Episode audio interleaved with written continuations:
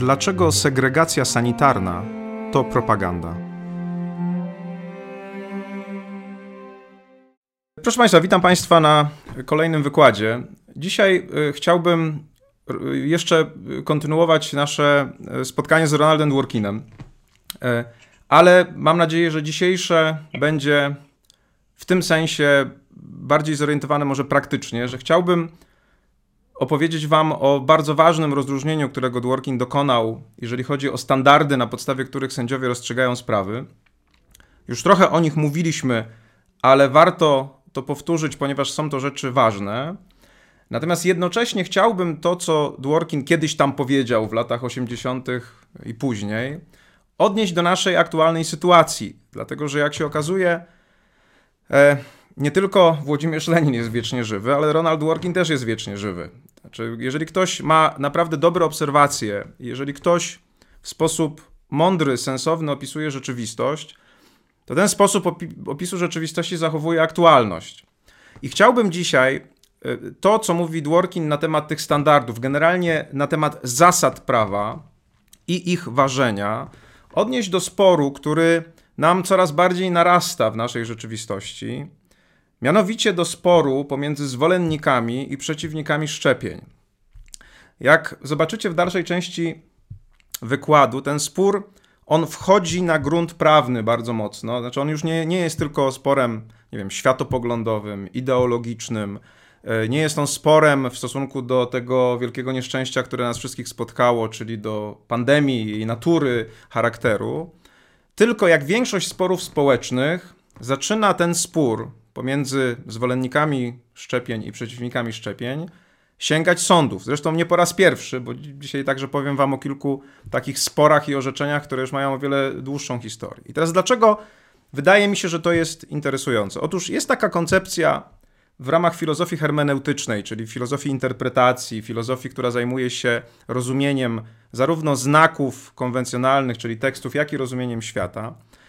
Jest tam taka koncepcja, która mówi, że żeby coś zrozumieć naprawdę, trzeba to uczynić swoim. W tym sensie, że trzeba to zastosować do rzeczywistości, która jest wokół nas.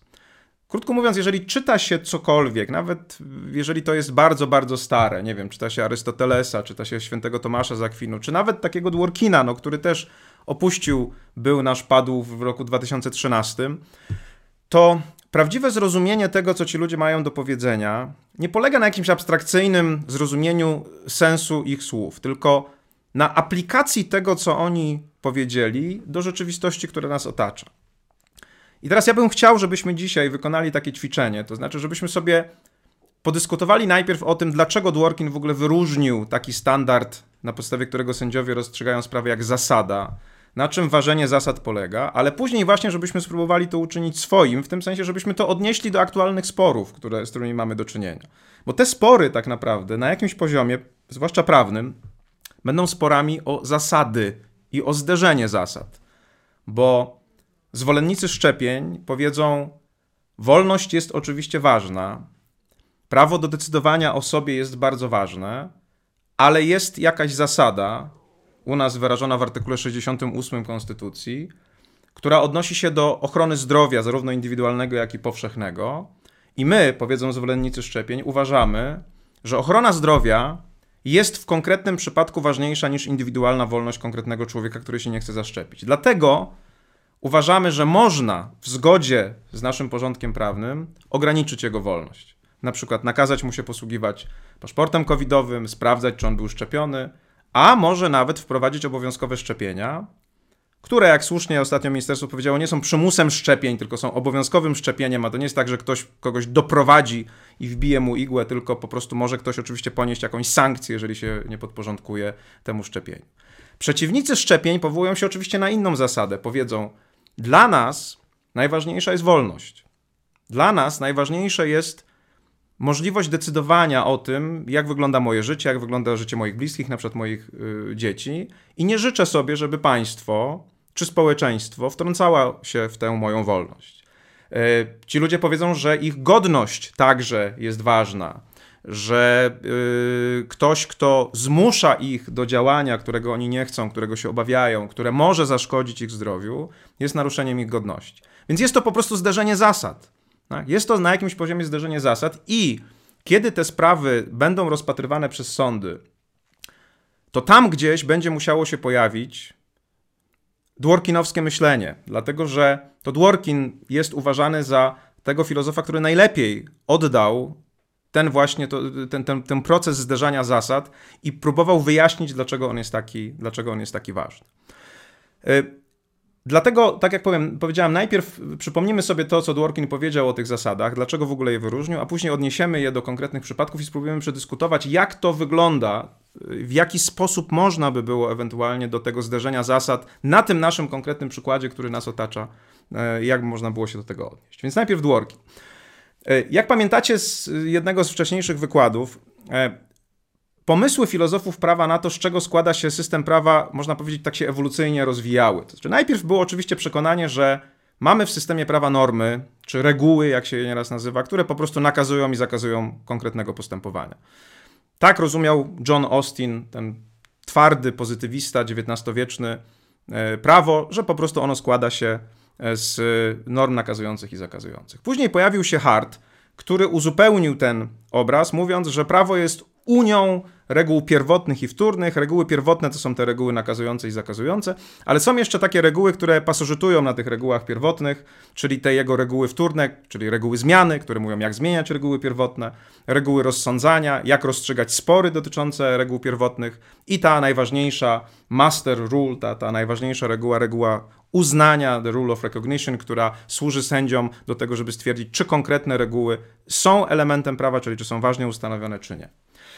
I później przyszedł Dworkin, który, jak wiecie, nie jest pozytywistą i krytykował ten pozytywizm za zbyt ubogie rozumienie systemu prawa, przyjmując taką metodę, no, można nawet powiedzieć w jakimś sensie empiryczną. Mianowicie on bardzo często powoływał się na konkretne orzeczenia sędziowskie, głównie amerykańskie, ale nie tylko, ale głównie amerykańskie, pokazując pozytywistom, że sędziowie tak naprawdę nie orzekają wyłącznie na podstawie reguł, czy to pierwotnych, czy wtórnych, tylko że tam gdzieś w to orzecznictwo, zwłaszcza w tych trudnych przypadkach, włazi przez różne szczeliny moralność.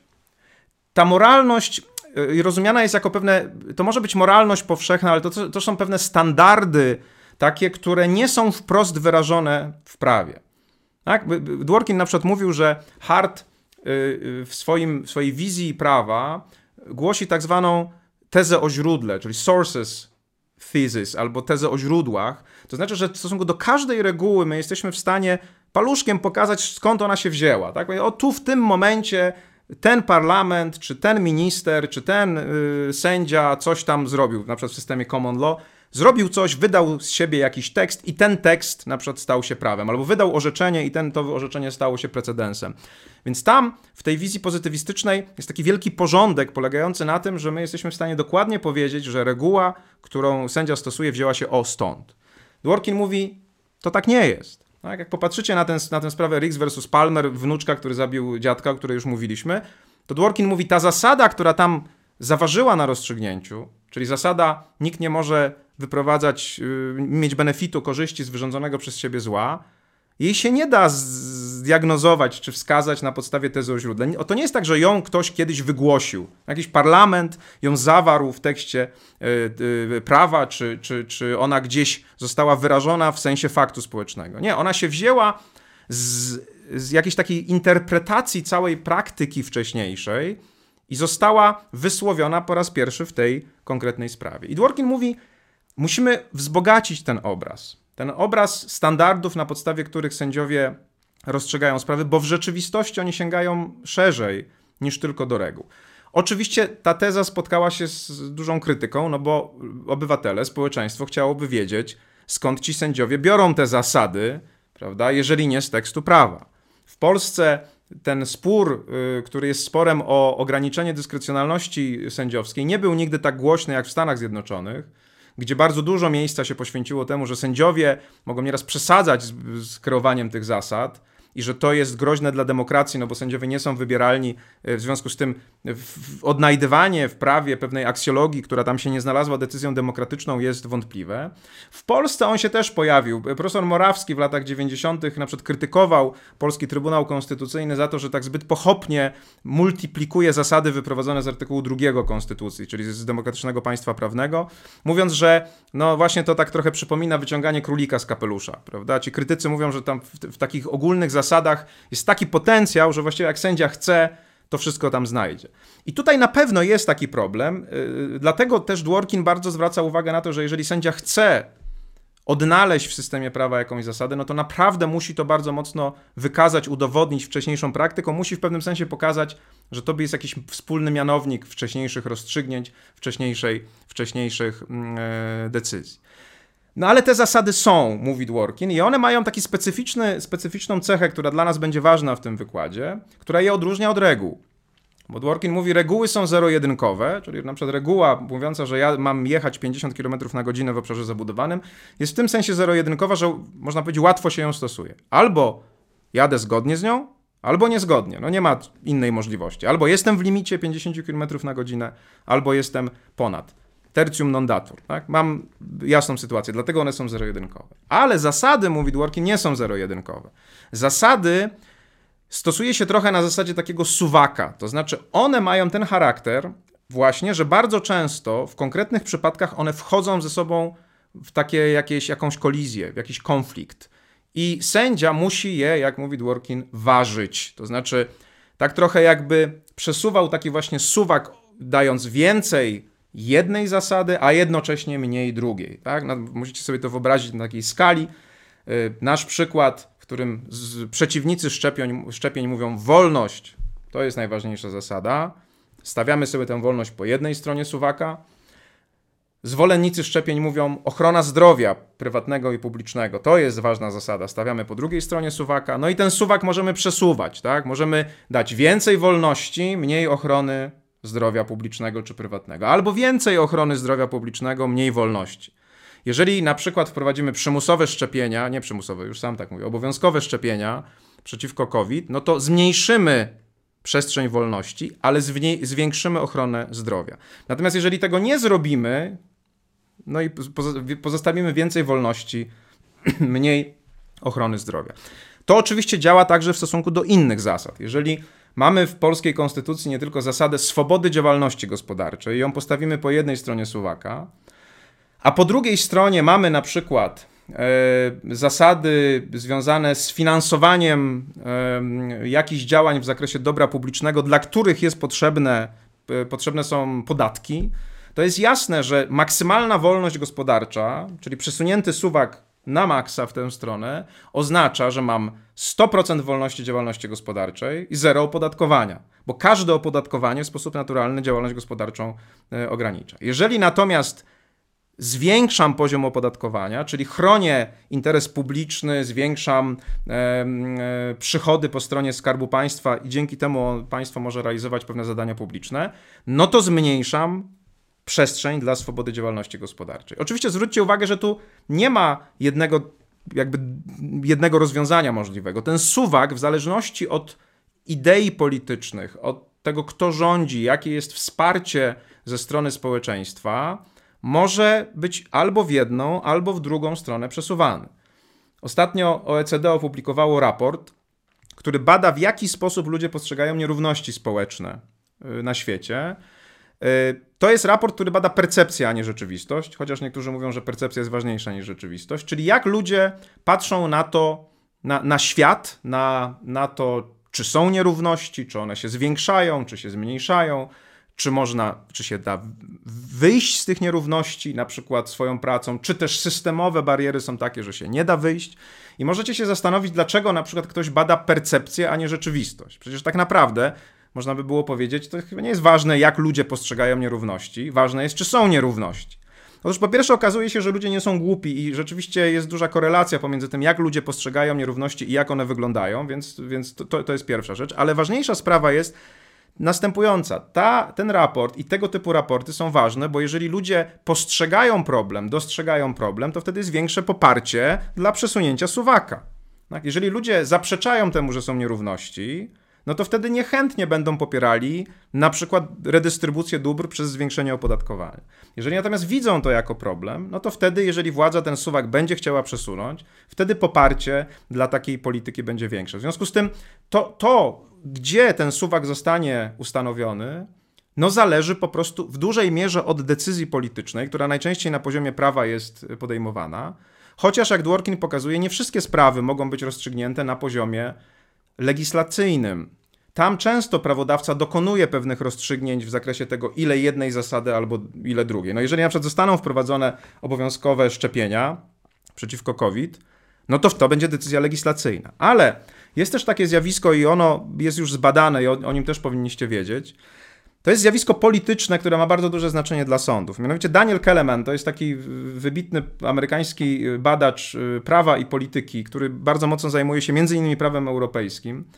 Pokazuje, że jest taka tendencja, żeby te decyzje o przesuwaniu tego suwaka, czyli promocji jednej zasady, kosztem drugiej, przesuwać z decyzji politycznej parlamentu na decyzje sądowe. To jest dosyć zaskakujące w Europie, bo w Stanach Zjednoczonych to od dawna ma miejsce. Tak? To znaczy tam ze względów, o których Keleman e, pisze, takich jak na przykład to, że społeczeństwo jest bardziej litygacyjne, że częściej chodzi do sądów i że jest tak naprawdę bardzo duża polaryzacja społeczna i niewielka różnica pomiędzy partiami, które wygrywają wybory, czy to demokraci, czy republikanie, Okazuje się, że podejmowanie trudnych aksjologicznych decyzji, takich właśnie jak przesunąć suwak pomiędzy, nie wiem, opodatkowaniem a wolnością gospodarczą, ale także w innych obszarach. Aborcja jest takim przykładem. Tak? Tam też po jednej stronie jest, są zasady związane z dobrem matki, po drugiej stronie są związane zasady z dobrem y, dziecka. No i teraz znowu można te, te, te, ten suwak przesuwać, prawda? Można e, w sytuacji, kiedy jest decyzja polityczna, żeby aborcja była dostępna zawsze, no to można powiedzieć, że ten suwak idzie na 100% w kierunku dobra matki. Tam, gdzie się ogranicza aborcję, no ten suwak idzie w stronę ochrony dziecka nienarodzonego, płodu, jak niektórzy mówią. E, I, I, ten suwak wędruje pomiędzy jednym i drugim. No i teraz to, że na przykład w Stanach Zjednoczonych decyzja dotycząca aborcji została podjęta przez decyzję Sądu Najwyższego w latach 70., czyli przez orzeczenie Roe vs. Wade, które być może teraz zostanie zmienione, bo jak wiecie jest większość konserwatywna w sądzie, to między innymi jest symbol tego, o czym mówi Keleman. Politycy kiedy mają bardzo duże napięcia społeczne, boją się podejmować trudne decyzje dotyczące rozstrzygnięć e, takich właśnie aksjologicznych. Takie rozstrzygnięcie z takim gorącym kartoflem, którego oni nie chcą w ręku utrzymać, bo on je, ich parzy i odrzucają to i rzucają to sądom, żeby sądy rozstrzygały te sprawy. Ale Keleman mówi, to nie jest tylko fenomen amerykański, on przyszedł do Europy. Dlatego, że ta polaryzacja polityczna i te, te niewielkie różnice decyzyjne e, w wyborach, tam kilku procent, czy nawet jednego czy dwóch procent, powodują, że politycy boją się podejmować takie decyzje.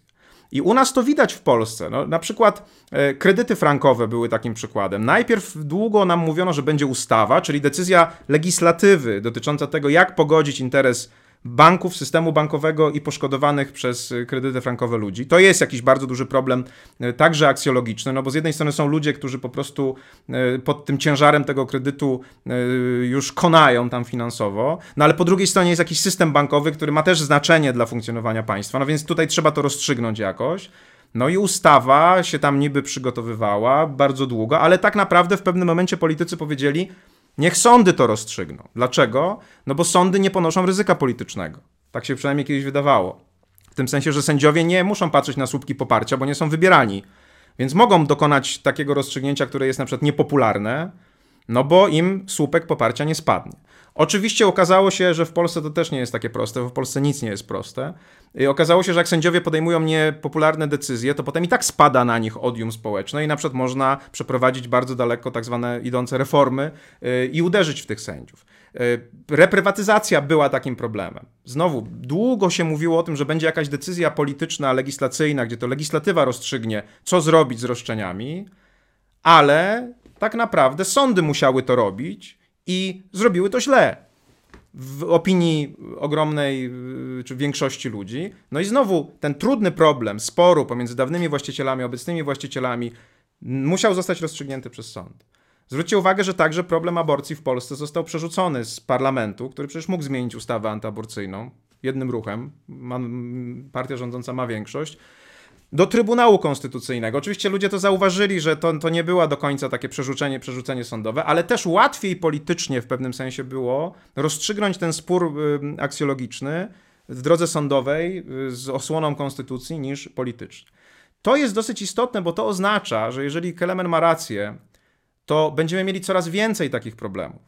Tak? Będziemy mieli coraz więcej takich sytuacji, w której to politycy, jak Piłat, umyją ręce i powiedzą: No, wiecie, tutaj mamy pewien spór, nie wiemy, czy to wprowadzić, czy to wprowadzić. Yy, ludzie się będą burzyć, może lepiej nie, może do zamrażarki to włożymy. No, ale jakieś roszczenia w tak zwanym międzyczasie będą powstawały. I to wszystko będzie spadało na, na sędziów. E, którzy będą także ponosili koszt w pewnym sensie społeczny tego, bo będą musieli podejmować decyzje, no i później ten polityk, który sam bał się podjąć decyzję, wyjdzie na konferencji prasowej i powie, zobaczcie, jakie to sądy niemądre i co, coś trzeba z nimi zrobić, bo tak dziwnie rozstrzygnęły. No, to jest ciekawe zjawisko. E, ta książka Kelemana zatytułowana Eurolegalism e, właśnie używa tego sformułowania, ten, tego legalizmu jako tak, takiego, takiej, takiego, takiej nazwy na taką właśnie tendencję przesuwania ważnych decyzji aksjologicznych dotyczących zderzenia zasad z parlamentu na sądy i przerzucania na sędziów obowiązku rozstrzygania tych spraw, który, które to przerzucanie nie jest także mądre w sensie takiego ogólnego podejmowania decyzji w społeczeństwie, bo sędziowie nie są najlepiej kwalifikowani do tego, żeby takie rzeczy rozstrzygać.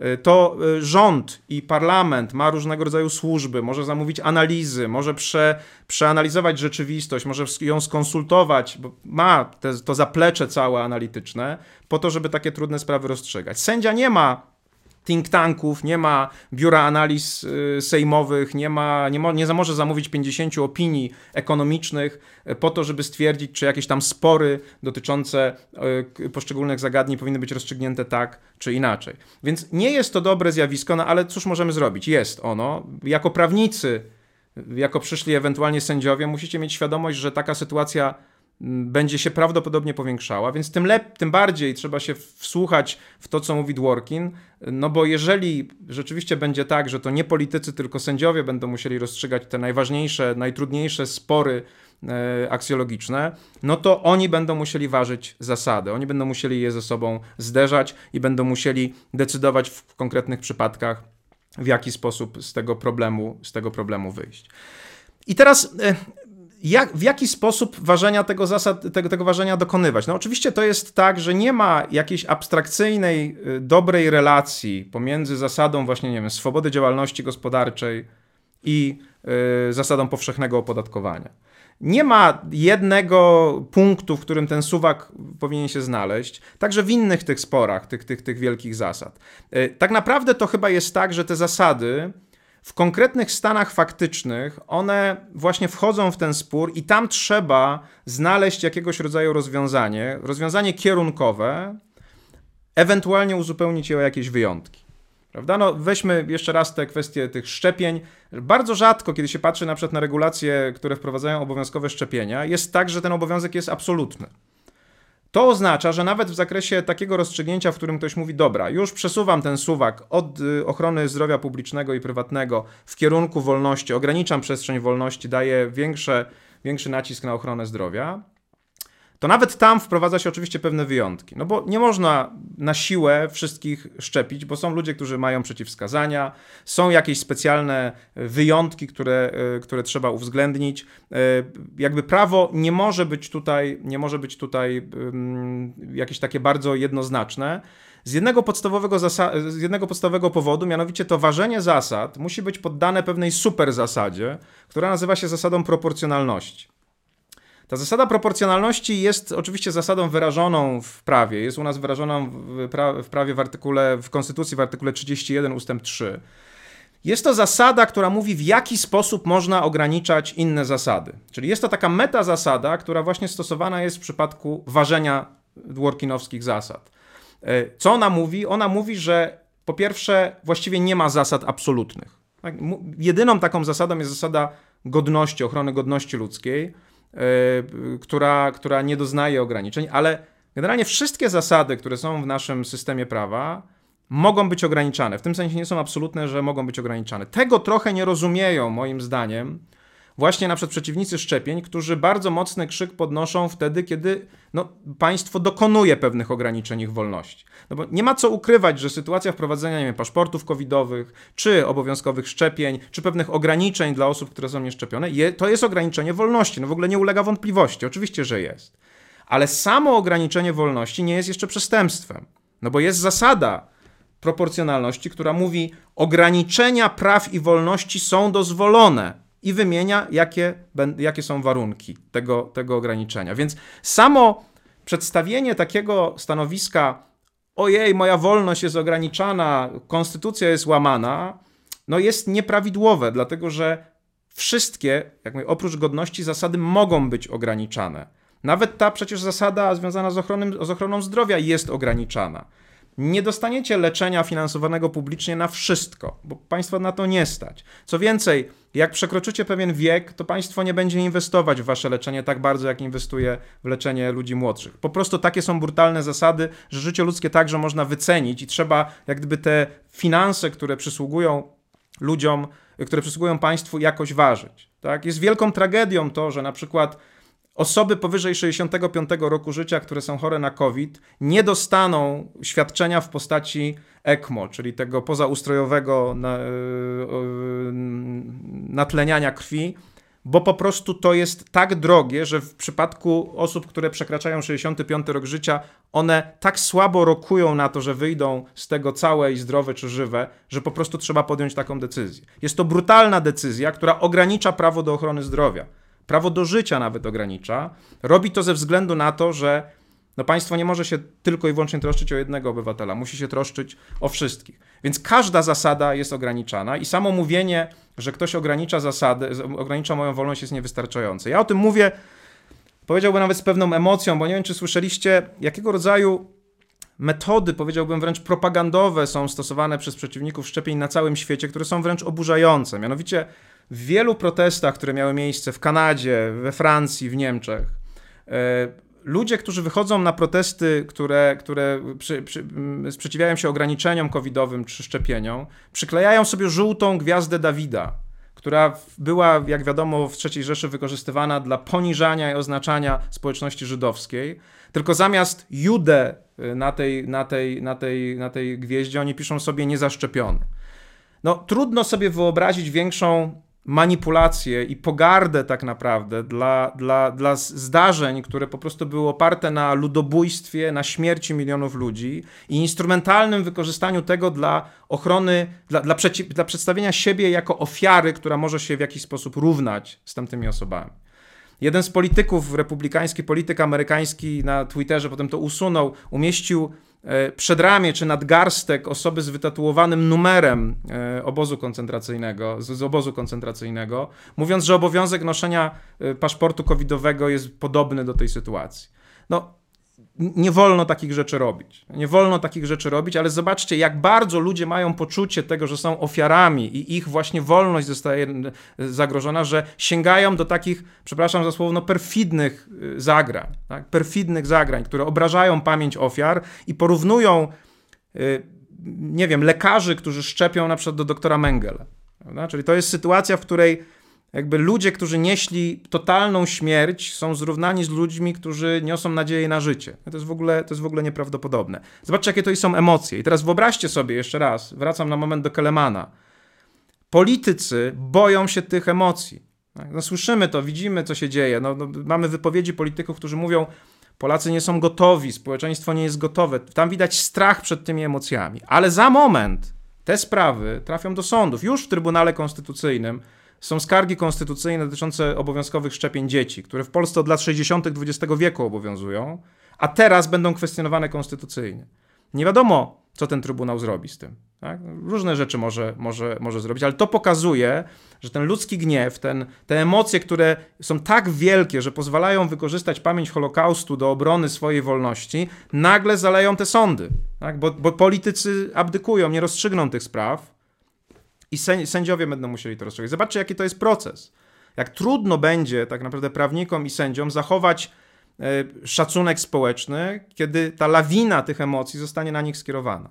Tym bardziej, jeszcze raz to podkreślam, uczenie się tej metodologii ważenia zasad tak, łączenia tego suwaka, ustalania, gdzie on powinien być, także oczywiście wykorzystywania czy korzystania z preferencji, które są jasno wyrażone w konstytucji czy w innych y, wypowiedziach, które są wypowiedziami większości demokratycznej, to są dla nas, jako dla prawników, kluczowe sprawy, bo jak my zaczniemy tam rzeźbić aksjologicznie w kierunku jakichś naszych preferencji, no to po prostu ten gniew ludzki nas absolutnie zniszczy. Dlatego też to, wybaczcie, że to jeszcze podkreślam, ale ta sytuacja jest tym bardziej trudna, że status i szacunek dla sądów w ostatnich latach dramatycznie spadł przez różne działania.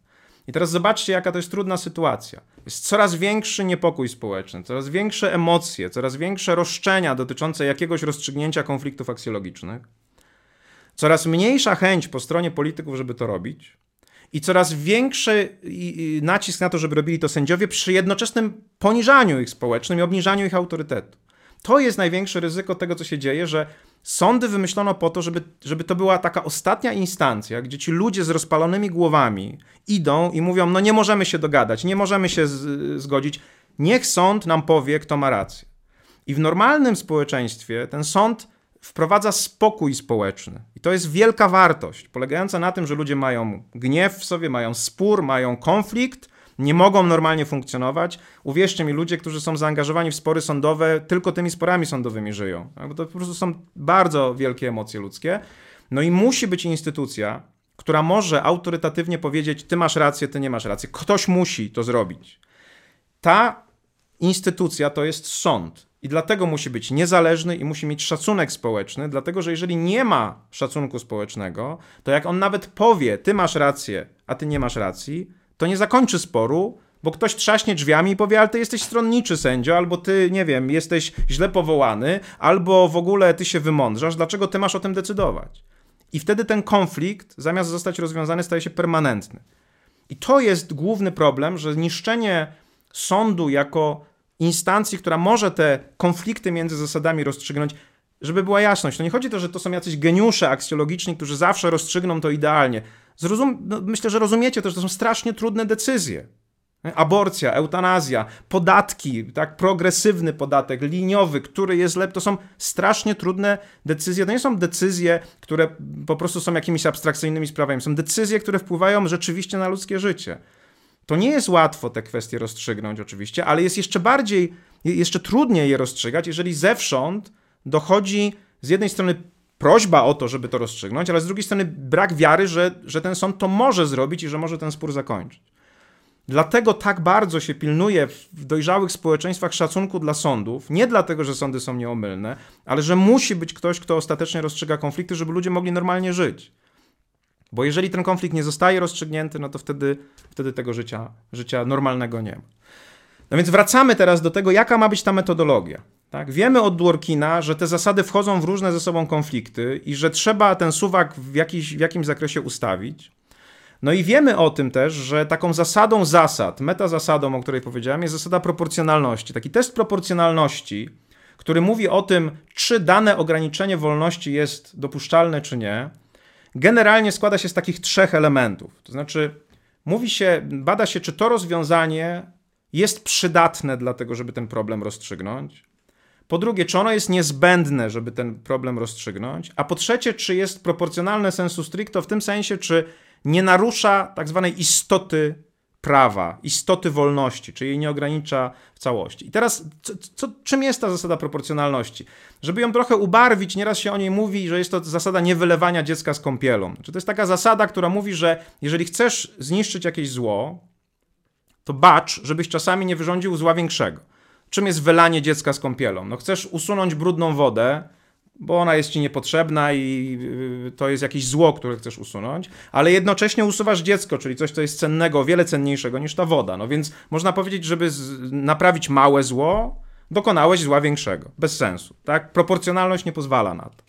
Mówi się nieraz, że zasada proporcjonalności to jest zasada niestrzelania do komarów z armat. Prawda? To jest też taka metafora, która pokazuje, że jeżeli działasz żeby zniszczyć jakieś zło, komara, ale masz nieadekwatny środek, czyli strzelasz z armat, to on na pewno nie spełnia zasady przydatności, bo trudno jest kulą z armaty trafić małego komara.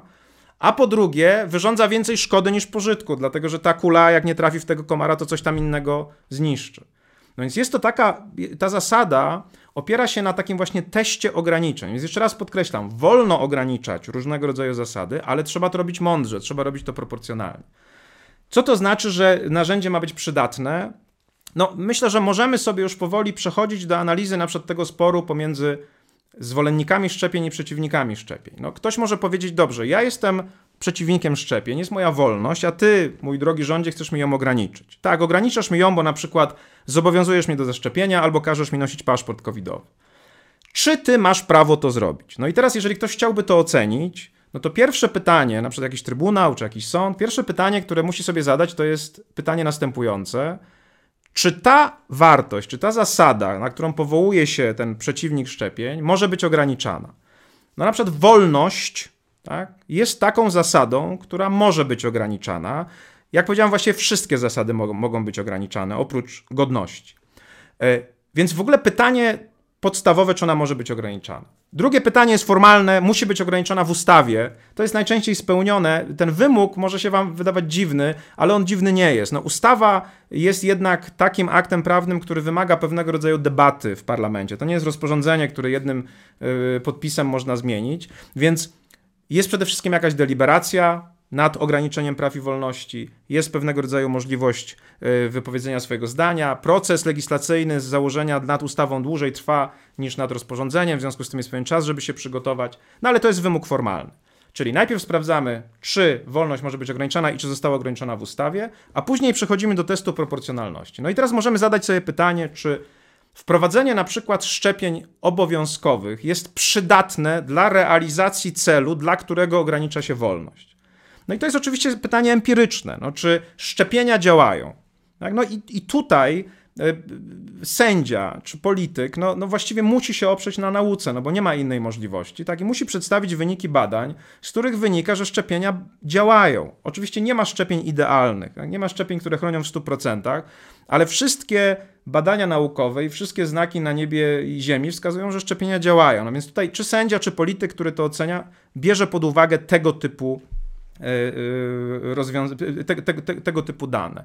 I mówi, OK, działają. Zwróćcie uwagę, że nie zawsze tak musi być. Że dane rozwiązanie, które ogranicza prawa i wolności, rzeczywiście działa. Ja już chyba kiedyś o tym mówiłem, że takim Typowym pomysłem polskiego, parla, polskiego parlamentu czy polskich polityków na walkę z alkoholizmem jest przesuwanie godziny reklam piwa z, z 20 na 23. Właśnie co kadencja to taki pomysł się pojawia jako cudowny sposób na to, żeby Polacy, zwłaszcza młodzi Polacy, przestali pić. Tak, bo oczywiście jest tak, że młodzi ludzie oglądają reklamę o kocimia o 20 i później idą w cuk alkoholowy. Prawda? To jest w ogóle udowodnione naukowo. No więc dlaczego politycy to robią? Dlatego, że zmienić godzinę ustaw, ustawową reklamy piwa jest łatwo. 20.00 przekreśla się i się wpisuje 23.00. I ma się dobre poczucie, że się coś dobrego dla Polski zrobiło, prawda? Natomiast wszystkie badania pokazują, że to oczywiście nie reklama, zwłaszcza reklama piwa jest odpowiedzialna za alkoholizm i za picie także wśród młodzieży, tylko dostępność alkoholu yy, i brak kontroli dostępu w zakresie pełnoletności. Więc zamiast zmieniać godzinę, należałoby zrobić coś innego. Należałoby po prostu zwiększyć, nie wiem, patrole Straży Miejskiej, prowokacje w sklepach alkoholowych itd., tak itd. Tak Ale to oczywiście wymaga więcej pieniędzy i wymaga więcej yy, troski, no więc lepiej zmienić godzinę, wyjść na konferencję prasową i powiedzieć, że się walczyło z alkoholizmem. Ale gdyby ktoś chciał oceniać na przykład tego typu zmiany, no to mógłby podjąć taką właśnie analizę. Jest problem alkoholizmu, jest jakieś ograniczenie, no bo ograniczenia reklamy są też ograniczeniem wolności, ograniczeniem wypo wolności wypowiedzi komercyjnej. No i pytanie jest takie, czy to jest narzędzie przydatne. Oczywiście może być tak, że ono jest przydatne na jakimś poziomie, ale tutaj już widać, że jeżeli udałoby się na przykład udowodnić, że dane działanie nie doprowadzi do realizacji celu, który jest założony, no to wtedy ograniczanie nie ma sensu, no bo nie ma sensu ograniczać, jeżeli i tak się nie uda y, przez to ograniczenie osiągnąć jakiegoś, jakiegoś celu. No w przypadku szczepień, jak powiedziałem, wydaje się, że, że, że y, test przydatności jest spełniony. Druga kwestia, czy to jest niezbędne? Otóż problemy społeczne mają to do siebie, że niektóre same się rozwiązują, a niektórych się nie da rozwiązać. E, w związku z tym, y, kiedy się bada to, czy dane rozwiązanie y, powinno być wprowadzone, no trzeba sobie odpowiedzieć zawsze na pytanie i w ocenie skutków regulacji stawia się takie pytanie o opcję zero. Co będzie, jeżeli nic się nie zrobi?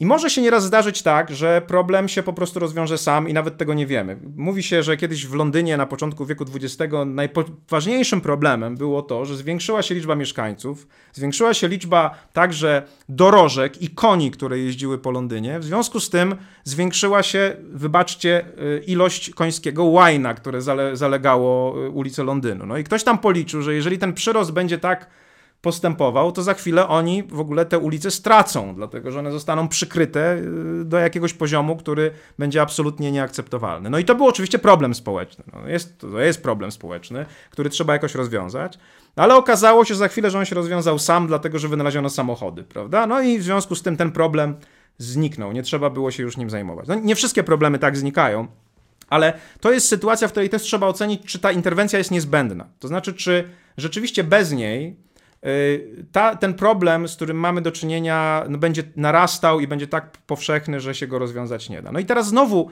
niezbędność szczepień w walce z pandemią jest oceniana versus inne alternatywne rozwiązania. No, ktoś może powiedzieć, no może wystarczy po prostu ludzi zachęcać, prawda? Y, są tacy, którzy uważają, że na przykład można płacić ludziom za to, żeby się szczepili. No, wydaje się, że oczywiście to są jakieś opcje, ale one się nie sprawdzają, one mogą też nie spełniać tego pierwszego warunku, czyli warunku przydatności.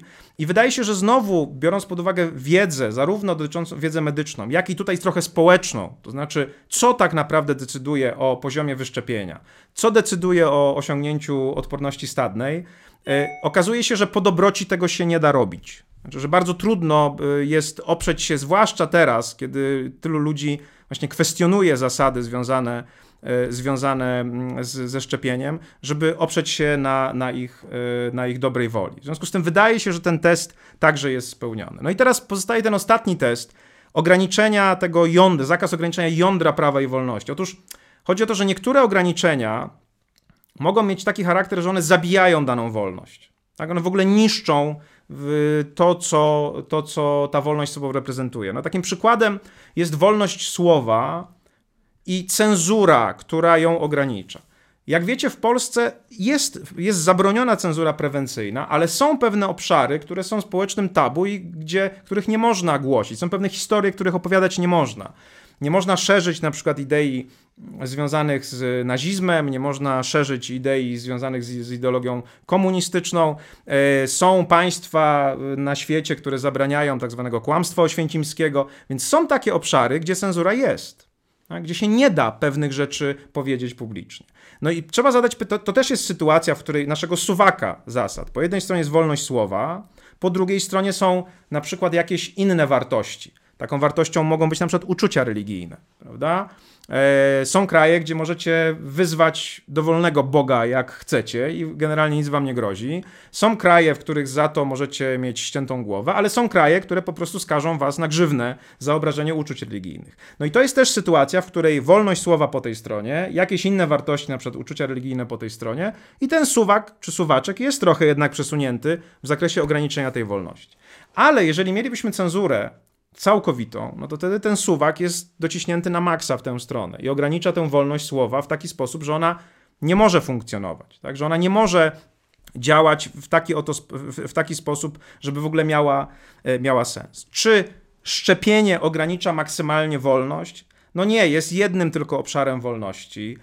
Jest oczywiście pewnego rodzaju działaniem to już powiedzieliśmy na początku, tę wolność ograniczającym, ale nie niszczy jej e, całkowicie. Tak? Jest działaniem punktowym, e, jeszcze uzasadnionym przez te inne zasady. Więc można by było powiedzieć, i jak zaraz zobaczycie, ja pokażę kilka takich przykładów, że to ważenie tej wartości, ważenie wartości w tym obszarze spełnia test proporcjonalności. Możemy sobie wziąć jeszcze jeden przykład, żebyście, e, żebyście to, to dobrze widzieli, jak to ważenie się odbywa. To jest taki przykład, który paradoksalnie może być pomocny też w rozumieniu tego sporu pomiędzy przeciwnikami szczepień a zwolennikami szczepień. Mianowicie w roku e, chyba 2009, e, w każdym razie w tej dekadzie między 2000 a 2010, Polski Trybunał Konstytucyjny wydał taki ciekawy wyrok. To był wyrok w sprawie skargi konstytucyjnej, to jest sygnatura SK 4805. To jest sprawa, gdzie pewien pan, który, którego dane były podane w tym wyroku, czyli pan Felicjan Gajdus, y, zakwestionował konstytucyjność obowiązku zapinania pasów w czasie jechania samochodem.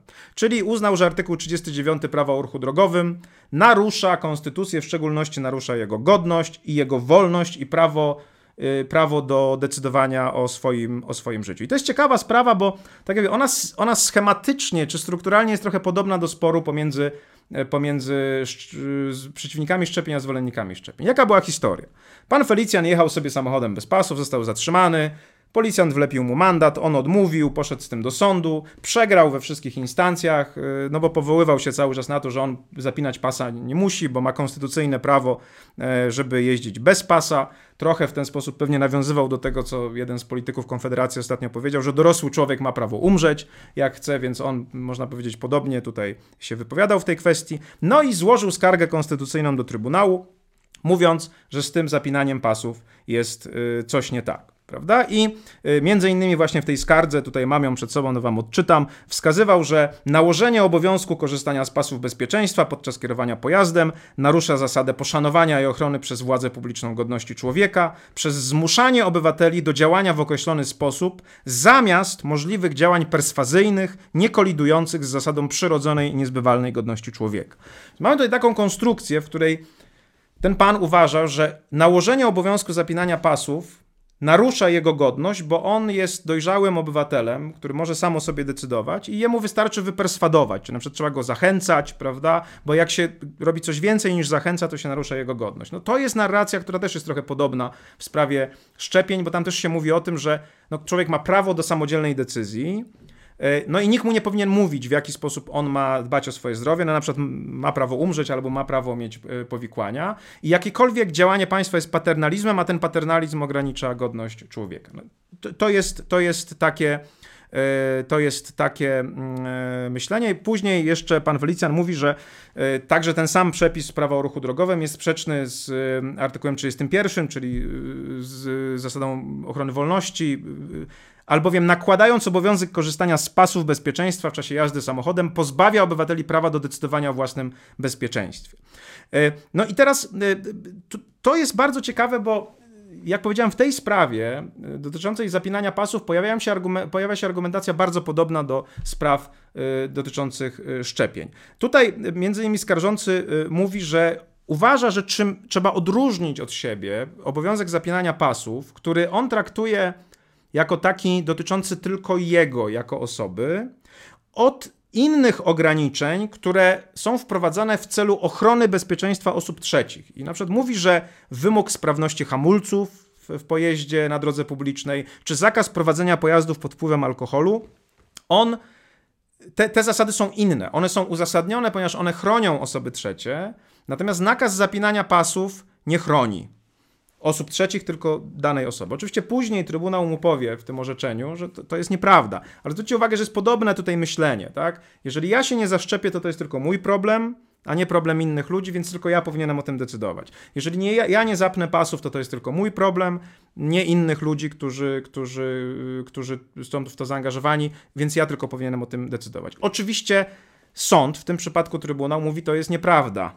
Tak? Jeżeli jesteś, jedziesz na przykład na tylnym siedzeniu e, i nawet w, przy prędkości 50 km na godzinę, to jest bardzo ciekawe, że tam sobie Trybunał to wręcz wyliczył, Twoje ciało przy zatrzymaniu, przy zderzeniu porusza się i osiąga wagę jednej tony. W związku z tym, jeżeli uderzysz w siedzenie, na którym jest kierowca, możesz go zabić, albo przemieścisz się w taki sposób, że wylecisz przez przednie, przednią szybę i zahaczysz o kogoś, to ten ktoś może zginąć. Więc to twierdzenie, że to jest tylko twój, twój świat i twoja indywidualna odpowiedzialność jest tutaj nieuzasadnione.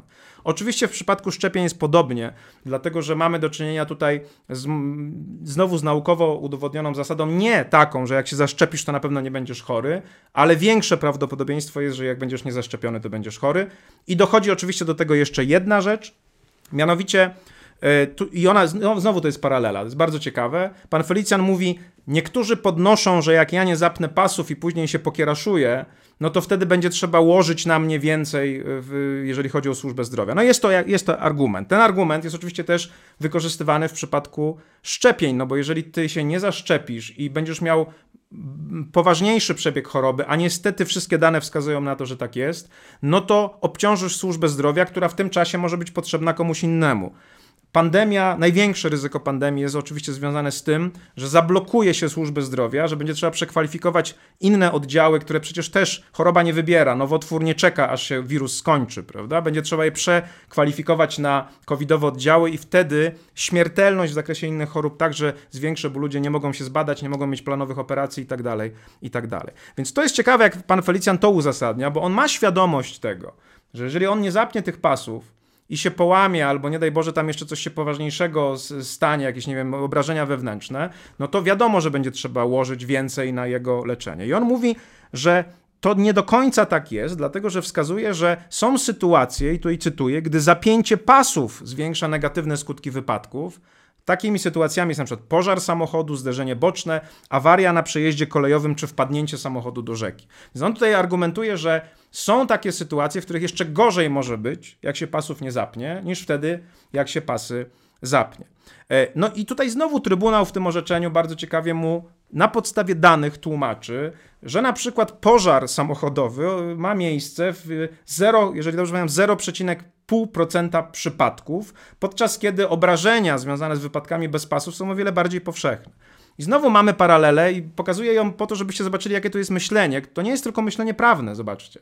Cały czas jest taki ping-pong argumentacyjny, który jest, który mówi o zasadach, tak? Bo ten, pan Felicjan mówi o wolności, Trybunał mówi o ograniczeniu wolności i obie strony się przerzucają argumentami merytorycznymi, empirycznymi wręcz, które mówią o tym, jak dane rozstrzygnięcie wpływa na realizację pewnej wartości. Tak? On mówi, no jak się zapnę, to nie będę mógł uciec, jak mi się samochód będzie palił. Prawda? Trybunał mówi, ale to jest tylko w 0,5% przypadków. W innych przypadkach, jeżeli nie będziesz miał pasa, będziesz pokieraszowany. Ta sama dyskusja w pewnym sensie dotyczy zwolenników, przeciwników szczepień. Każdy lek, także szczepionka, powoduje jakieś skutki uboczne. Jeżeli popatrzy się na to, jak one często występują, jest oczywiste, że skuteczność w ogromnej, w ogromnej większości przeważa nad skutkami ubocznymi. Wiemy to.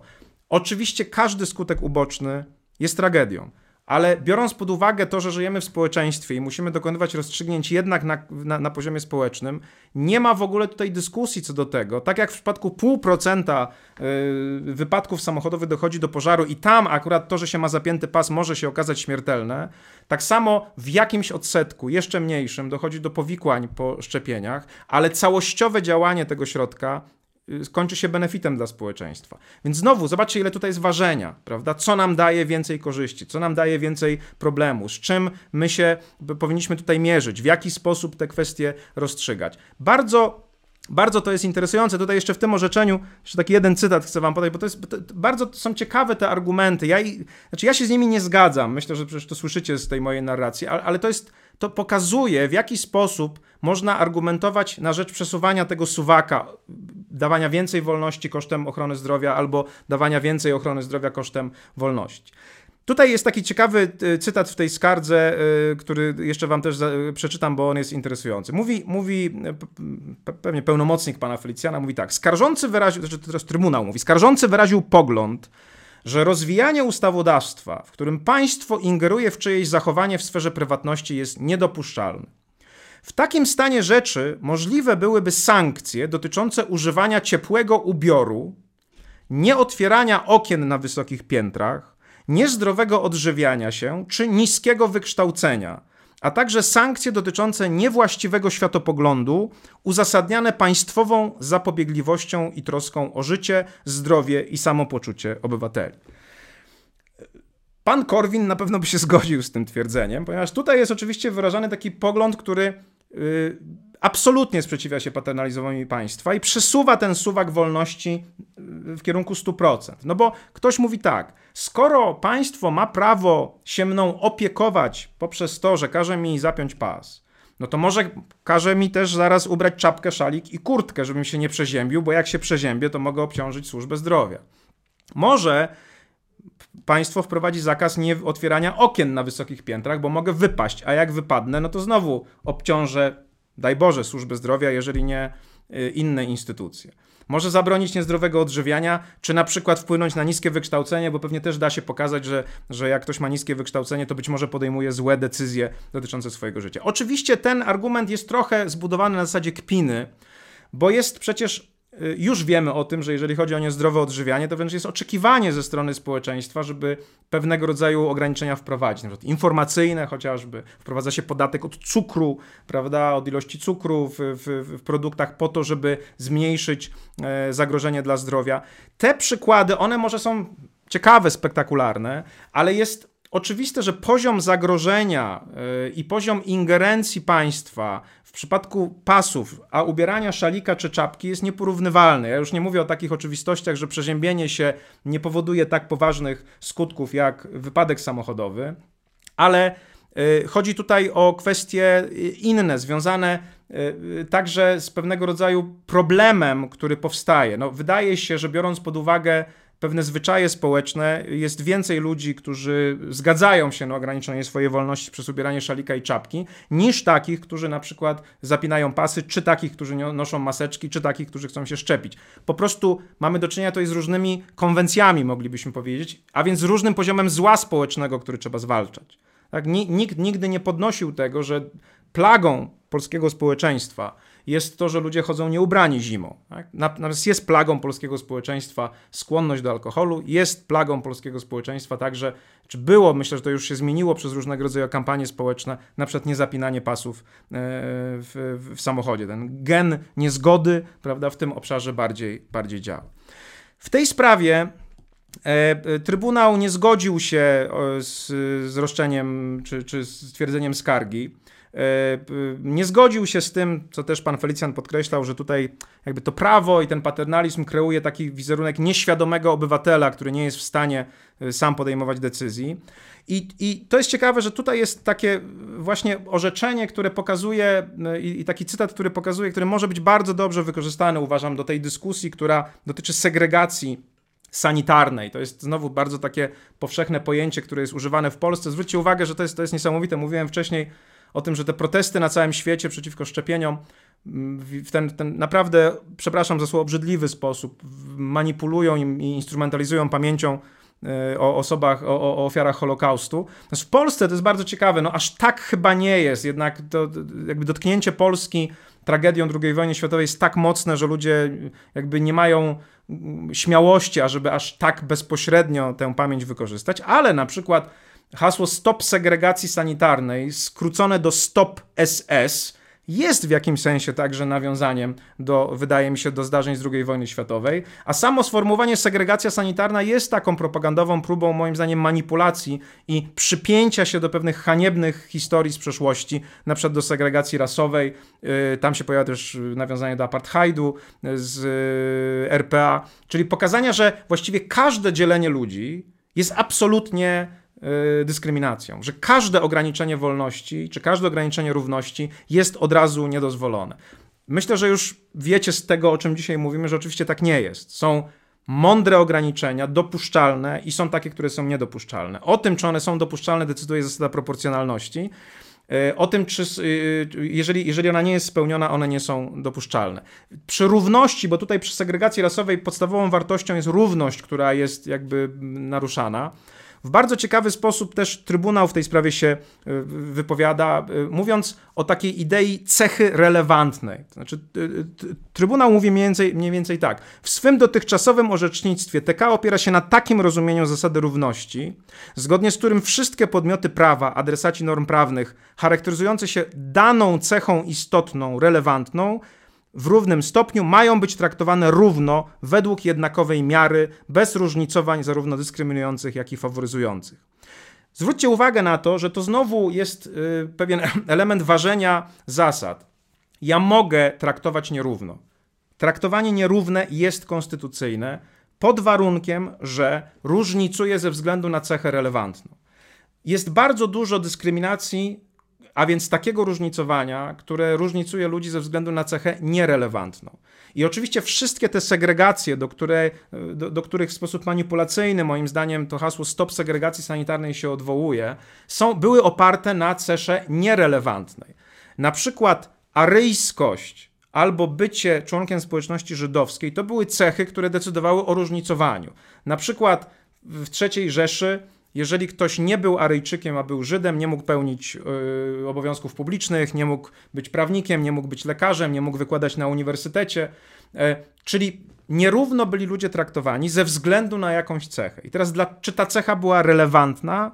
No tak samo można zapytać, czy segregacja y, rasowa w Stanach Zjednoczonych, osobne szkoły dla czarnych i dla białych jednocześnie sytuacja, w której szkoły dla czarnych są e, słabe, które nie pozwalają na awans społeczny, szkoły dla białych są lepsze, pozwalają na awans społeczny, czy to dzielenie było dokonywane ze względu na cechę relevantną. Oczywiście my teraz wiemy, że rasa, narodowość, płeć oczywiście także nie są cechami relevantnymi, jeżeli chodzi o dzielenie ludzi, dlatego że one nie mają żadnego związku z celem tego dzielenia. Tak, to nie jest tak, że Aryjczyk jakoś cudownie będzie lepszym adwokatem niż Żyd. To nie jest tak, że osoba o czarnym kolorze skóry będzie gorszym lekarzem niż osoba o białym kolorze skóry. Oczywiście są ludzie, którzy tak twierdzą, ale to nie znaczy, że to spełnia jakiekolwiek, jakiekolwiek y, zasady racjonalności. E, to nie jest tak, że jeżeli jesteś kobietą, to możesz zarabiać mniej niż mężczyzna za taką samą pracę. Dlatego, że płeć nie jest cechą relevantną, nie ma żadnego związku z celem, który się tutaj osiąga. Mogę sobie na przykład wyobrazić, oczywiście, że nie wszyscy są adwokatami w danym społeczeństwie. I u nas nie wszyscy mogą być adwokatami. Jest straszna dyskryminacja w tym zakresie, można powiedzieć, bo trzeba zdać maturę, trzeba skończyć studia prawnicze i skończyć aplikację, zdać egzamin. Tak? Można powiedzieć, że to jest ograniczenie wolności dostępu do zawodu adwokata. Oczywiście, że jest. Oczywiście, że jest. Nie wszyscy są adwokatami, ale to jest ograniczenie równości ze względu na cechę relevantną, jaką jest wiedza, a ta cecha jest relevantna, bo żeby być dobrym adwokatem, trzeba mieć wiedzę. Nie trzeba być Aryjczykiem, nie trzeba być białym, nie trzeba być mężczyzną, żeby być dobrym adwokatem. Trzeba mieć wiedzę. Tak? I to jest cecha, ze względu na którą można ograniczać, na przykład różnicować ludzi. No i teraz znowu pytanie brzmi, czy jeżeli państwo dzieli społeczeństwo na zaszczepionych i niezaszczepionych, to po prostu różnicuje w sposób dozwolony, czy dyskryminuje, a więc różnicuje w sposób niedozwolony. No i znowu trzeba zadać sobie pytanie ze względu na jaką cechę różnicuje. Czy ta cecha jest relevantna dla celu, który chce się osiągnąć? No i znowu wracamy do kwestii nauki. Mamy dowody naukowe, że osoby zaszczepione rzadziej chorują, rzadziej obciążają służbę zdrowia i rzadziej umierają ze względu na COVID. Mamy dowody, z których wynika, że niezaszczepione robią niestety zupełnie odwrotnie. To jest cecha relevantna ze względu na ochronę wartości, do której zmierzamy, czyli ochronę zdrowia i prywatnego, i publicznego. Prawda? Jeżeli każemy zapinać komuś pasy, to zapinamy ten pas i to zapinanie pasu jest relevantne dla osiągnięcia jakiegoś celu te cechy, które są nierelewantne, znowu wracajmy do tych strasznych czasów, ale to jest bardzo istotne, mają jeszcze jedną taką, taką charakterystykę. Mianowicie, właściwie niczego z nimi nie można zrobić. Znaczy, jeżeli masz, jesteś narodowości określonej czy określonej rasy, nie masz żadnego wpływu na to, nie możesz w ogóle zmienić swojego statusu. Wiecie, my sobie chyba nie, nie, nie zdajemy sprawy do końca z tego, ale jak się czyta na przykład biografię pewnych ludzi, w biografii Wittgensteina jest taki opis tego, jak po Anschlussie Austrii Nagle rodzina Wittgensteinów, która była jedną z najbogatszych rodzin europejskich, ze względu na to, że ojciec Wittgensteina był magnatem takim przemysłowym, e, nagle ci ludzie, którzy byli absolutną elitą, arystokracją, dowiadują się, że, że, że, są Żydami. Znaczy, oni nie byli w sensie religijnym ani, ani jakimś kulturowym, yy, jak, kiedykolwiek zaangażowani w jakiekolwiek praktyki społeczne czy religijne, yy, które były charakterystyczne dla społeczności żydowskiej. Po prostu w przeszłości mieli przodków żydowskich. I nagle okazuje się, że ci ludzie zostają jakby potraktowani zupełnie inaczej ze względu na cechę, na którą nie mają żadnego wpływu, o której istnieniu nawet nie wiedzieli, można powiedzieć. Dopiero prawo, które tam, prawda, dokładnie pokazywało, jak trzeba genealogię określać, żeby stwierdzić, czy ktoś ma pochodzenie żydowskie, czy nie, nagle na nich spada i nagle ich życie zmienia się e, o 180 stopni. No więc to jest taka sytuacja, jeszcze jedna, że jeżeli ktoś różnicuje ze względu na cechę, na którą ja nie mam wpływu i ta cecha nie ma żadnego związku z tym, do czego yy, różnicuje, no to to jest dyskryminacja. Jak powiedzieliśmy, w przypadku osób zaszczepionych niezaszczepionych ten związek istnieje.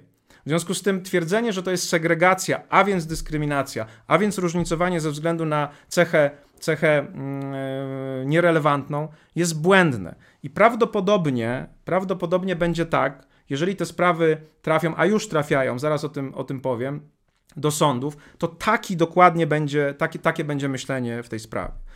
Jak powiedziałem, te, te sprawy trafią i ta yy, już nasz Trybunał, nam dosyć długo już leżą te skargi konstytucyjne dotyczące szczepień yy, obowiązkowych. Natomiast ostatnio pojawiły się bardzo ciekawe takie orzeczenia Europejskiego Trybunału Praw Człowieka. Mianowicie już w niektórych krajach europejskich, we Francji, jeżeli pamiętam, i w Grecji, wprowadzono obowiązek yy, szczepień dla pewnych grup zawodowych. We Francji, zdaje się, dla strażaków, którzy poszli do Europejskiego Trybunału Praw Człowieka a w Grecji dla lekarzy, którzy także pewna grupa poszła do ETPC.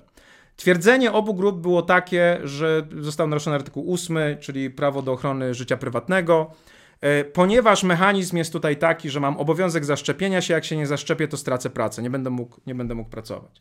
I obie grupy wystąpiły do ETPC z wnioskiem o to, ażeby, ażeby został zastosowany środek tymczasowy, a więc żeby zabronić rządom odpowiednio francuskiemu i greckiemu wprowadzeniu tego rozwiązań, tego typu rozwiązań i ETPC odmówił odmówił wprowadzenia y, tego interim measure, co oczywiście jeszcze nie jest decyzją dotyczącą tego, jak sprawa będzie rozstrzygnięta, ale pokazuje, że ocena wpływu tego ograniczenia na prawa tych ludzi nie została uznana za jakoś bardzo daleko idącą. Nie został stwierdzony ten taki konieczny interes, który tutaj istnieje, bezpośrednie niebezpieczeństwo naruszenia praw. E, dodatkowo mamy takie orzeczenie na poziomie ETPC, to jest czeskie orzeczenie, Wawriczka i inni przeciwko, przeciwko Czechom, gdzie e, podobnie jak te skargi w naszym Trybunale Konstytucyjnym, które są, dotyczyły e, sytuacji niezaszczepienia dziecka w ramach szczepień obowiązkowych i kary nałożonej na rodziców za to, że oni dziecka nie zaszczepili oraz sytuacji odmowy przyjęcia do szkoły czy do przedszkola dziecka niezaszczepionego. I tam też duża sprawa, w której grupa obywateli czeskich zaskarżyła swoje własne państwo i przegrała. E, Trybunał stwierdził, że naruszenia nie ma. Bardzo jest ciekawy wyrok. Przeczytajcie go sobie, bo on pokazuje też stanowiska różnych państw, w tym państwa polskiego. Tam oczywiście państwa mogą wyrażać swoje stanowisko, które jest jednoznacznie pozytywne dla, dla tego typu obowiązkowych szczepień. Rząd polski tam wskazuje, że w Polsce te obowiązkowe szczepienia dla dzieci są od lat 60., że nie ma żadnych wątpliwości, że one działają w taki, a inny, inny sposób. I znowu jest bardzo dużo argumentacji takiej empirycznej. To jest bardzo ważna rzecz przy tym ważeniu wartości, ważeniu zasad, że one się nie odbywają abstrakcyjnie w jakimś niebie idei czy w jakimś niebie abstrakcji, tylko żeby pokazać, udowodnić yy, spełnienie zasady proporcjonalności, a więc, że dane rozwiązanie jest przydatne, że jest konieczne, że nie ogranicza jądra prawa i wolności, przy różnicowaniu, że cecha jest relevantna, a więc ma związek z tym celem, do którego się dąży, tam się przygotowuje całą masę argumentów e, i, i, i badań tak naprawdę, które które mają udowodnić, udowodnić tę tezę i w tej sprawie, i w tej sprawie to, zostało, to zostało zrobione. I już na koniec tych orzeczeń, żeby wam pokazać, jak, jak, jak bym powiedział, dawna jest ta tradycja, jak dawna jest ta tradycja dokonywania właśnie takiego ważenia i przy przywoływania argumentów, argumentów y, empirycznych, chcę jeszcze Wam powiedzieć o jednym orzeczeniu, które mnie zaszokowało, muszę powiedzieć. Nie zaszokowało ze względu na treść, ale ze względu na datę, w którym zostało wydane. Więc ja najpierw Wam powiem, co jest w tym orzeczeniu, a na końcu Wam powiem, w jakim roku ono zostało wydane. To jest to jest orzeczenie w sprawie Jacobson versus Massachusetts, to jest Sąd Najwyższy Stanów Zjednoczonych, które dotyczyło obowiązkowego szczepienia przeciwko ospie wietrznej, w której Jacob, Jacobson, czyli obywatel stanu, po prostu odmówił zaszczepienia się i został ukarany karą w wysokości 5 dolarów. I poszedł z tym do wszystkich możliwych sądów, a ostatecznie trafił do Sądu Najwyższego. I Sąd Najwyższy miał ocenić, czy to orzeczenie, czy, czy taka sytuacja jest zgodna z najbardziej wolnościową konstytucją na świecie, czyli z konstytucją amerykańską. I to jest fantastyczne orzeczenie, które między innymi zawiera takie wskazania, gdzie Sąd Najwyższy Stanów Zjednoczonych mówi, że w 11 stanach obowiązuje obowiązkowe, y, obowiązkowe szczepienia, że ma świadomość, że y, na całym świecie toczą się protesty przeciwko szczepieniom, na przykład w Brazylii takie, szczepi, takie protesty miały miejsce. Posłuchajcie, że to brzmi tak, jakby właściwie to orzeczenie zostało wydane wczoraj, prawda? Wskazuje na to bardzo ciekawie sąd, że mimo że skarżący wskazuje na ograniczenie swojej wolności, to jest członkiem społeczeństwa i nie może być tak, żeby mniej, że jednostka albo mniejszość w danym społeczeństwie dyktowała pewne rozwiązania e, większości, zwłaszcza jeżeli chodzi o ochronę zdrowia. Tak? Wskazuje sąd, że e, w ogóle pierwsze idee państwowego wsparcia dla szczepień pojawiły się w roku 1808 w Wielkiej Brytanii, a że pierwsze e, rozwiązanie legislacyjne, które zostało wprowadzone w zakresie obowiązkowych szczepień, zostało wprowadzone w roku 1853. A mm, na przykład w Bawarii zostało, mimo że nie było ustawy, zostało wprowadzone w roku 1807 i tutaj następuje pokazanie całej analizy prawno-porównawczej. Później są badania empiryczne wśród lekarzy, którzy akurat w tym czasie w większości twierdzili na szczęście, że szczepienia przeciwko ospie wietrznej y, są y, skuteczne i powinny być y, stosowane. I na końcu Sąd Najwyższy wskazuje jeszcze raz powtarzając, że jednostka albo mniejszość nie może narzucać e, swojego przekonania co do wolności większości i stwierdza, że obowiązek szczepień przeciwko ospie wiecznej jest zgodny z Konstytucją Stanów Zjednoczonych. No i teraz najlepsze, to orzeczenie Sądu Najwyższego Stanów Zjednoczonych pochodzi z roku 1905. Czyli niektóre sprawy były jasne dla ludzi i dla sędziów ponad 100 lat temu i musicie się sami zastanowić, dokąd dotarliśmy, że teraz już nie są jasne.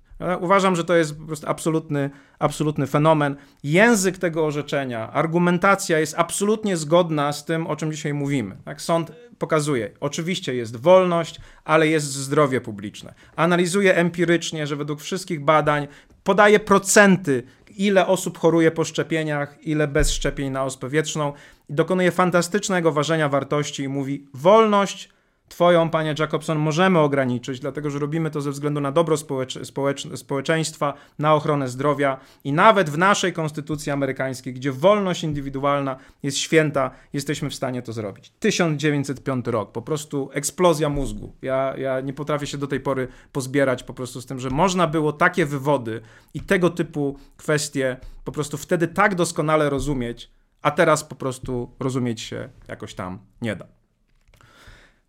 Dobrze, nagadałem się i zanim przystąpię do podsumowania, to może są jakieś pytania, bo temat jest na pewno kontrowersyjny i, yy, zawsze ryzykuję przyjmując takie właśnie tematy jako ilustracje dla yy, rozwiązań teoretyczno- i filozoficzno-prawnych, ale myślę, że to doceniacie, że nie, nie gadam o jakichś starych Polakach, tylko po prostu o atrakcyjnych, mam nadzieję, bieżących rzeczach. Także jeżeli są jakieś pytania, yy, wątpliwości, to teraz jest moment, żeby je zasygnalizować. Proszę bardzo.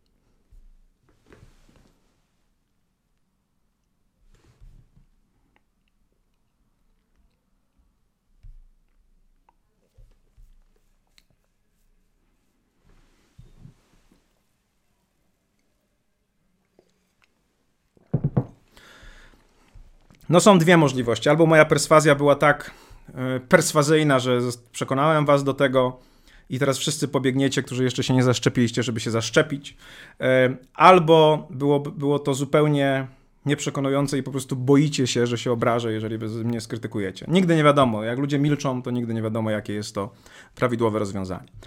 Dobrze, przejdźmy w takim razie do, do, do podsumowania tego, o czym, dzisiaj, o czym dzisiaj mówiliśmy. Jak powiedziałem, było dla mnie dosyć istotne to, żebyście e, zobaczyli, że pewne pomysły filozoficzne czy teoretyczno-prawne, na przykład pomysł Dworkina dotyczący tego, że ważnym standardem w rozstrzyganiu spraw są tak zwane zasady, oraz pomysł dotyczący tego, że one się różnią od reguł, tym, że reguły są zero-jedynkowe, a zasady się waży, żeby ten pomysł nie był tylko pomysłem abstrakcyjnym.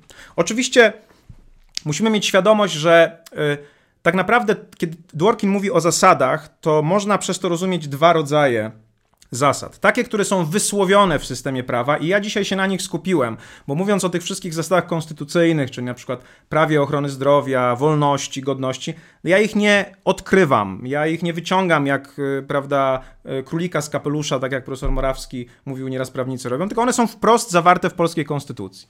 Oczywiście są też takie sytuacje, jak właśnie artykuł drugi, który ma dosyć krótki tekst. Rzeczpospolita Polska jest demokratycznym państwem prawnym urzeczywistniającym zasady sprawiedliwości społecznej, a Trybunał wyprowadził z niego całą masę różnego rodzaju zasad. Zasadę nieretroaktyw nieretroaktywności prawa, wcześniej jeszcze, zanim proporcjonalność była wprost stwierdzona, właśnie zasadę proporcjonalności. Ktoś może powiedzieć, że tutaj jakieś czary-mary prawnicze się toczyły, natomiast jeszcze do tego wrócimy ja w tym pierwotnym e, wykładzie, w tym pierwszym wykładzie mówiłem wam o tym, że prawo powinno być traktowane jako pewien projekt świata przyszłego, w którym społeczeństwo chce żyć. I teraz można sobie wyobrazić taką sytuację, że jeżeli ja mam zrealizować zasadę A, czyli właśnie zasadę demokratycznego państwa prawnego, to ona jest pewnym celem, y, do którego, żeby dojść, muszę zrealizować inne kroki. Tak? Żeby zrealizować coś na poziomie litery C, muszę wykonać kroki A i B. Co więcej, może być też tak, że jeżeli ja w tym świecie ma obowiązywać jakaś zasada, na przykład zasada demokratycznego państwa prawnego, to ona musi zostać niejako rozmieniona na mniejsze zasady. No bo trudno sobie wyobrazić świat, w którym funkcjonuje zasada praworządności, funkcjonuje zasada demokratycznego państwa prawnego, a prawo jest retroaktywne. Tak? To jest sytuacja dwóch stanów rzeczy, które nie mogą współistnieć. Tak? Bo to tak samo jakby powiedzieć, że mamy świat, w którym obowiązuje równość, ale jest ustawowo przewidywana dyskryminacja. No, te, te dwa stany nie mogą ze sobą współistnieć w tym świecie, który ma być oparty na, na, na, równości. Więc tak samo trudno sobie wyobrazić twierdzenie, że państwo ma charakter praworządny i jest oparte na rule of law, jest, jest oparte na, na, na zasadzie demokratycznego państwa prawnego, ale może działać nieproporcjonalnie. W związku z tym w niektórych przypadkach taka inferencja, jak to się ładnie mówi, wyprowadzenie zasady z zasady, reguły z reguły jest uzasadniona, jeżeli pokaże się, że rzeczywistość, w której coś ma funkcjonować, tego wymaga. I to są te zasady jakby inferowane z systemu, to są te zasady, które głównie interesowały Dworkina. Pamiętajcie cały czas o tej zasadzie w sprawie Riggs vs. Palmer, która nie została wysłowiona, a sędziowie ją odkryli niejako w systemie. Nikt nie może czerpać korzyści z wyrządzonego przez siebie zła. Natomiast można tę zasadę, y, zasadę ważenia zasad dworkinowskich i stosuje się ją oczywiście także do tych zasad, które są wysłowione. No i dzisiaj starałem wam się pokazać na wielu przykładach, że to działa w jakimś zakresie, znaczy działa, że to daje metodologię, dzięki której w ogóle można myśleć o tym ważeniu. To jest ta, ta metodologia suwaka, w której po jednej stronie mamy jedną wartość, jedną zasadę, na przykład wolność, po drugiej stronie drugą wartość, drugą zasadę, na przykład ochronę zdrowia. Dobro matki, dobro dziecka. Nie wiem, yy, równość, yy, konieczność przeciwdziałania pandemii. To są pewnego rodzaju wartości, które obie są wyrażone i chronione przez konstytucję, ale w konkretnych stanach rzeczy one wchodzą w konflikt.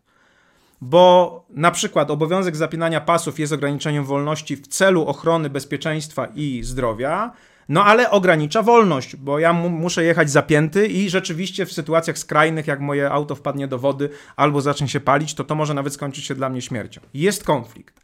Ten konflikt musi być rozwiązywany bardzo, bardzo mm, szczegółowo i bez, o ile to tylko możliwe, wprowadzania indywidualnych preferencji sędziowskich.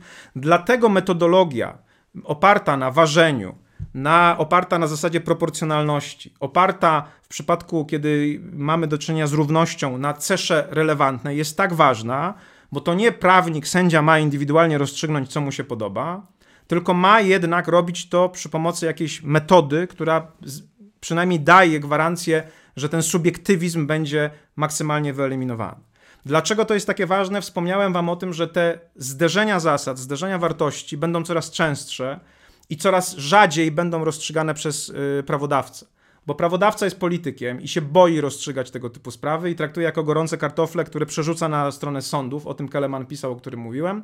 A więc będzie coraz więcej takich sytuacji. Im więcej polaryzacji w społeczeństwie, konfliktów aksjologicznych, a one, one narastają, tym większa rola sądów, tym potrzebny większy szacunek dla sądów, a ten szacunek sędziowie i prawnicy zdobywają nie przez to, że ktoś przychodzi i mówi mi się wydaje, że jest tak i dlatego tak rozstrzygam, tylko pokazując, że on tutaj wykonał naprawdę ciężką pracę, polegającą na zważeniu tych zasad, na ocenie ich działania, na właśnie przygotowaniu pewnego rodzaju takiego tła empirycznego, po to, żeby ponad wszelką wątpliwość racjonalnie wyjaśnić, dlaczego decyzja jest taka, a nie inna. U Dworkina w jego pracach pojawia się taka postać sędziego Herkulesa, która jest takim symbolem takiego genialnego sędziego, który ma olbrzymią empatię społeczną, który ma olbrzymią wiedzę, który wykonuje pracę właśnie, która jest porównywalna do pracy Herkulesa. Jak pamiętacie, mitologia mówi o tym, że Herkules czy Herakles w greckiej e, mitologii wykonywał prace, które były niemożliwe do wykonania dla innych, prawda? Stajnia Augiasza była jedną z takich, z takich e, prac, której nikt nie potrafił oczyścić. On potrafił konflikty aksjologiczne, z którymi mamy do czynienia, są 10 razy gorsze niż stajnia Augiasza. Są tak nawarstwione tam ludzkie emocje i ludzkie wątpliwości i konflikty, że rzeczywiście Dworkin ma rację, że żeby to oczyścić, to trzeba być Herkulesem. Ale co to też znaczy, że sędzia musi być tym Herkulesem? To znaczy, że on naprawdę ma olbrzymią pracę do wykonania. Y, zarówno dotyczącą znajomości prawa, zrozumienia tego, co wcześniej zostało rozstrzygnięte, jak i tego obszaru empirycznego. Podawałem wam te przykłady tego orzeczenia w sprawie zapinania pasów Polskiego Trybunału Konstytucyjnego. To jest bardzo porządne orzeczenie, które pokazuje po pierwsze, jak na przykład takie sprawy są rozstrzygane na całym świecie. To jest chyba jedno z orzeczeń, które ma najwięcej odniesień do rozstrzygnięć międzynarodowych i innych krajów. Tam są rozstrzygnięcia Trybunału Austriackiego powołane, sądów amerykańskich, sądów międzynarodowych, które podobne sprawy rozstrzygały. Jest cała masa empirii właśnie pokazującej, są badania pokazujące, ilu ludzi przeżywa wypadek samochodowy, kiedy ma e, pasy, jak, o ile są mniejsze e, obrażenia, z kolei jakie są obrażenia wtedy, kiedy pasów nie ma no olbrzymia rzeczywiście praca wykonana po to, żeby udowodnić jedną rzecz, że to ograniczenie wolności, które dla większości ludzi jest oczywiste, dla pana Felicjana nie było akurat, jest uzasadnione. To znaczy spełnia zasady proporcjonalności, jest przydatne do osiągnięcia celu, jest niezbędne do tego, żeby go osiągnąć i nie ogranicza jego, y, jego wolności w taki sposób, że on ją, on ją traci. To jest jakiś tam wzór tego orzeczenia. Dla mnie drugim takim wzorem takiego ważenia, gdzie widzimy rzeczywiście i dużą empatię społeczną, i zrozumienie dla spraw opartych na nauce. To jest to niesamowite orzeczenie Jacobson versus Massachusetts z roku 1905, gdzie sąd powiedział, że obowiązkowe szczepienia przeciwko ospie wiecznej są zgodne z amerykańską konstytucją i przeprowadził cały wywód, który pokazuje, dlaczego tak jest, pokazuje nie, nie unika tego, pokazuje spór pomiędzy wolnością osobistą, ochroną zdrowia i na podstawie danych w 1905 roku pokazuje, w jaki sposób rozwijała się legislacja, jakie są dane dotyczące skuteczności szczepień i ostatecznie stwierdza, że obowiązkowe szczepienia są zgodne z amerykańską konstytucją. To są orzeczenia, które mógł wydać sędzia Herkules. Tak? Czyli ktoś, kto rzeczywiście podszedł do tego, pod, tak jak Dworkin przykazał, i w taki sposób to e, przeprowadził, jak to powinno być e, e, przeprowadzone. Y, pokazywałem też jeszcze jeden, jeden element dotyczący pewnej takiej manipulacji pojęciowej. Wiecie, manipulacje pojęciowe są dosyć ważne dla prawników, dlatego że my mamy w naszej, my pracujemy na pojęciach. I w ostatnich czasach y, tych manipulacji jest bardzo dużo. Y, moim zdaniem dokonuje się manipulacji pojęcia praworządności, próbując je zredefiniować. Y, I bardzo mocne uderzenie, czy nowe pomysły dotyczą także pojęcia dyskryminacji. Właściwie można powiedzieć, że każde zróżnicowanie współcześnie, z którym mamy do czynienia, jest dyskryminacją według niektórych ludzi. Każde zróżnicowanie. I dlatego starałem się też pokazać, że tutaj też trzeba pokazać pewnego rodzaju dokładność myślenia, precyzję myślenia, opierając się na orzecznictwie m.in. Polskiego Trybunału, ale nie tylko, bo te rozważania na temat testu proporcjonalności, one są obecne we wszystkich jurysdykcjach i na poziomie Trybunału Sprawiedliwości Unii Europejskiej i w Sądzie Najwyższym Stanów Zjednoczonych Zasada proporcjonalności, musicie rozumieć, to jest zasada być może nawet ontologiczna.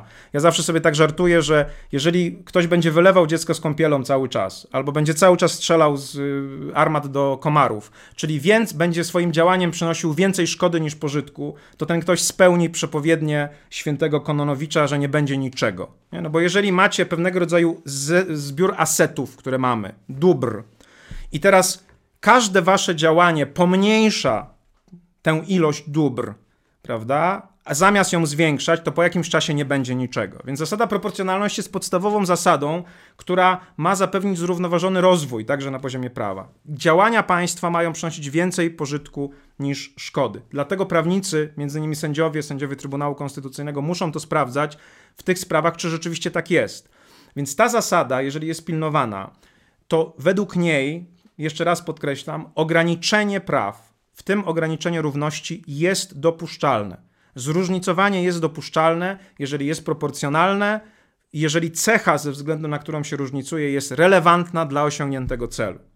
Jeżeli ktoś mówi, że nie możesz być adwokatem, bo jesteś rudy albo jesteś rowerzystą, to to jest dyskryminacja, dlatego że twój kolor włosów albo to, że jeździsz na rowerze, nie ma żadnego znaczenia dla tego, czy będziesz dobrym adwokatem, czy nie. Tak samo, jeżeli ktoś różnicuje ze względu na płeć, rasę czy narodowość, dlatego że wiemy, że nie ma żadnych dowodów na to, że te cechy są relevantne i decydują o tym, czy jesteś dobrym adwokatem, czy jesteś dobrym lekarzem, czy możesz studiować, czy nie możesz studiować. Nie ma żadnego związku. Dlatego, jeżeli ktoś różnicuje ze względu na te cechy, to dyskryminuje. Ale można różnicować ze względu na inne cechy, jeżeli to różnicowanie jest uzasadnione w świetle celu. Dlatego, jeżeli ktoś różnicuje na zaszczepionych i niezaszczepionych, to różnicuje. To można powiedzieć ogranicza równość, ale to nie znaczy, że dyskryminuje, dlatego że trzeba by było udowodnić, że ta cecha, ze względu na którą różnicuje, jest nierelewantna, nieistotna dla osiągnięcia celu, jakim jest ochrona zdrowia. A ona jest relevantna.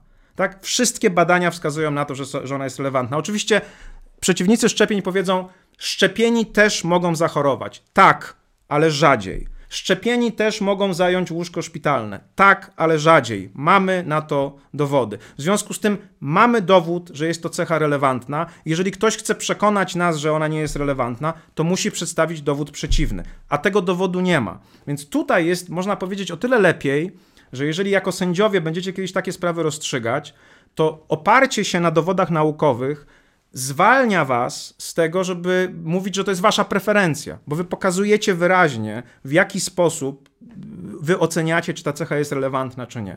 Oczywiście nie zawsze takie dowody naukowe będziecie mieli, prawda? W sprawach aborcyjnych nie ma konsensusu dotyczącego tego, kiedy tak naprawdę zaczyna się życie, kiedy zaczyna się y, możliwość odczuwania bólu i tak dalej. Jest mnóstwo y, wątpliwości, jest, jest jakiś spór.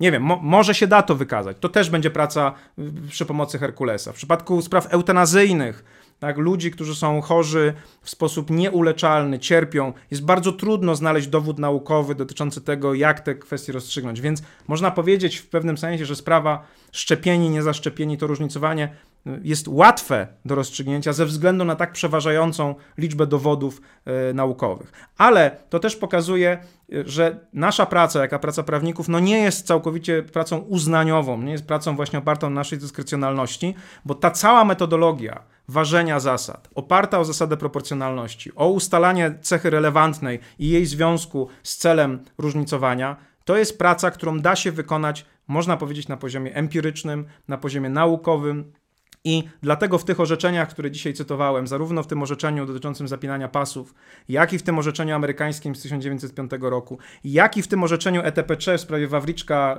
y, versus y, Czechy, czyli tam, gdzie rodzice skarżyli szczepienia, jest bardzo dużo analiz empirycznych, które pokazują wyraźnie skuteczność, pokazują opinie e, dotyczące, dotyczące szczepień. I to jest ta sytuacja, w której można mieć jakiś taki spokój, spokój sumienia, że to, co się rozstrzygnęło, nie jest, tak jak powiedziałem, indywidualną preferencją osoby, która rozstrzygała, tylko jakoś jest oparte na, na, na, na, na czymś innym, na pewnym konsensusie naukowym, na pewnym konsensusie e, społecznym.